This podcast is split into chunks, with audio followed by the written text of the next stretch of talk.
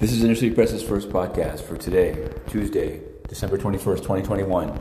It's jury deliberations in U.S. versus Ghislaine Maxwell. And we haven't done a podcast yet until now, after 4 p.m., because not much was going on, a few notes, Maxwell back and forth to the courtroom, but things are now looking kind of interesting.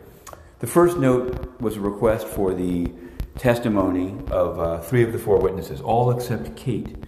Um, the next note, later in the day, you can look at the whole TikTok on Inner City Press on Twitter. The next note uh, was for a some kind of an FBI document, but the problem was it wasn't in, docu- in evidence. It was used to impeach or to cross-examine Caroline, but it was never made part of the record. There was some dispute back and forth about uh, how that should be described to the jurors. Finally, they, they arrived at a, that it's not part of evidence, but you do have the testimony about it. Then came a third note, and, and there was a sense that, hey, maybe not a verdict, but we'll, things are zeroing in. Oh no, oh no. The third note of the day for the jurors is that they want to leave today, Tuesday at 5. They intend to deliberate tomorrow, this was their plan, from 9 to 4.30, and they want lunch at noon.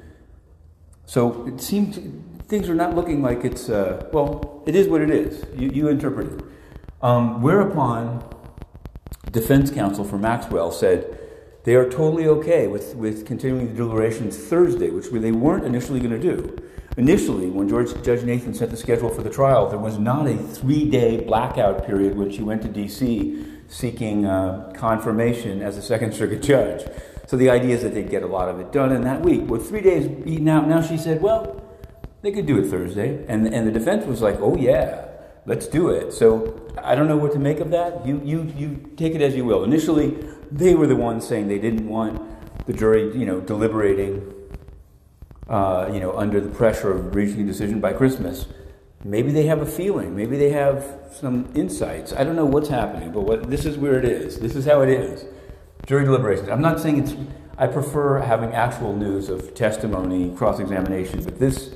These are the three notes of the cryptic jurors already planning tomorrow's lunch and tomorrow's kicking, kicking off time. Meanwhile, we put in once again to the United Nations the questions, not only about the Terramar Foundation, but about their own sexual abuse by peacekeepers, by the SRSG in Western Sahara, a gentleman who took under his wing a woman staffer, underling, subordinate, victim of one of the parties to the conflict. An outrage, no answer from the UN. Some dalliance with the dancing boys in Afghanistan by a very high UN system official, as well as a covered up case and again, you know, not to be a prude, but when you're, when you're holding secrets as a UN official, you're probably subject to blackmail. This brings us back to the Epstein case. How did Epstein and Ghislaine, who else did they compromise? We're not just talking about the people that are known to date, or the people that people care about. People care about Bill Clinton.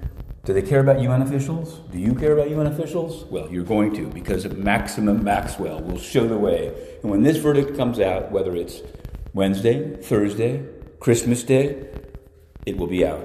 For now, the three minute drill. Inner City Press, Matthew Russell Lee, to be continued.